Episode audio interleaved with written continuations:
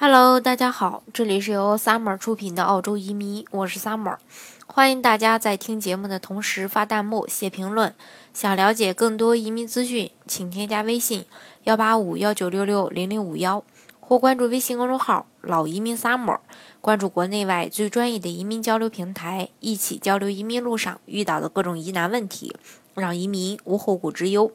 今天呢，跟大家来说一说。怎么样才能把移民澳洲的成本降到最低？移民费用的多少呢？始终是很多投资人最关心的一个话题，特别是对于中产阶呃中产阶级的家庭来说啊，虽然说经济水平稍微比较宽松，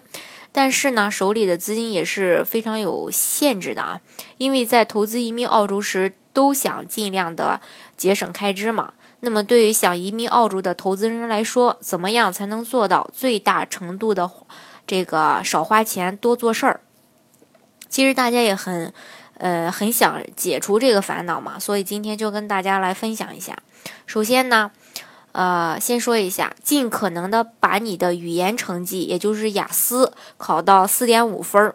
虽然说绝大部分澳洲投资移民项目对雅思考试没有一个硬性的要求啊。但是，针对英语水平一般的投资人来说，澳洲政府要求缴纳一笔英语培训费。如果说，也就呃，如果说呢，这个费用，呃，你。把英语考出来的话呢，就不需要交这笔费用。但是如果是说你没有这个雅思成绩的话，就肯定是要交这部费用的。这个呢是强制收取的，金额呢也不算低，主申请人在五万人民币左右，副申请人的费用差不多是主申请人的一半儿。如果是说一家三口移民的话，那么在这笔，呃，这笔培训费的话，也就十万人民币左右吧。如果说想省下这笔钱的话，就得参加这个雅思考试。这个呢是必须的。第二就是，啊，越早申请越好，因为澳洲每年都会对移民政策进行一个改革。呃，你像今年呃上半年的时候，突然把这个澳洲的雇主担保移民四五七签证给取消了。嗯，之前还有人就是说，像中专学历的人，他还适合做这个四五七呃雇主担保呢，但是现在。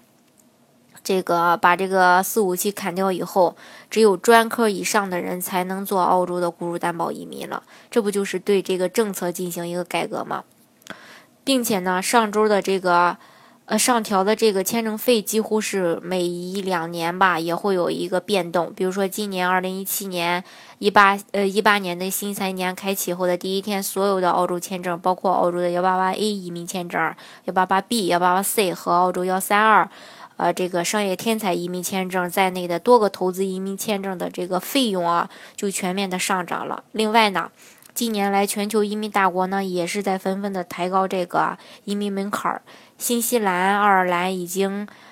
就是先行的有这个先例了，一涨就是翻倍涨。这对移民的预算来说，呃，本身就是一个致命的打击。如果说呃你想再等等两年看那。之后，如果是再涨价了，那大家哭都没地方哭。这也就这种涨价的这种这种浪潮吧，也使得许多投资者无时无刻不担心，无不担心澳大利亚也会跟风。这个真的是说不好。另外呢，就是说选择这个嗯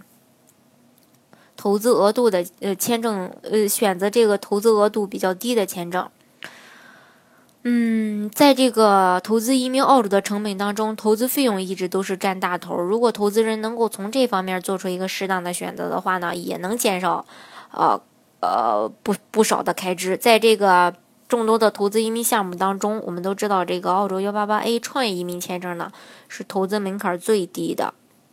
没有之一啊，是最低的。申请人最少仅仅需要在澳洲创办的生意投资二十万澳元就可以。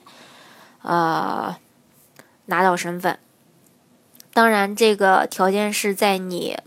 呃符合幺八八 A 创业移民的这个申请要求的基础之上的啊，不是说所有的人只要夸我拿二十万，我放二十万澳元我放在这儿，你给我办个幺八八 A 创业移民签证吧，不好意思，只有在符合澳洲幺八八 A 创业移民申请要求的情况下。才可以做，如果是条件不符合，也做不了的。那大家如果想具体的了解澳洲的幺八八 A 创业移民签证的一个申请要求的话，呃，大家呢可以添加我的微信幺八五幺九六六零零五幺，或是关注微信公众号“老移民 summer”，关注国内外最专业的移民交流平台，一起交流移民路上遇到的各种疑难问题，让移民无后顾之忧。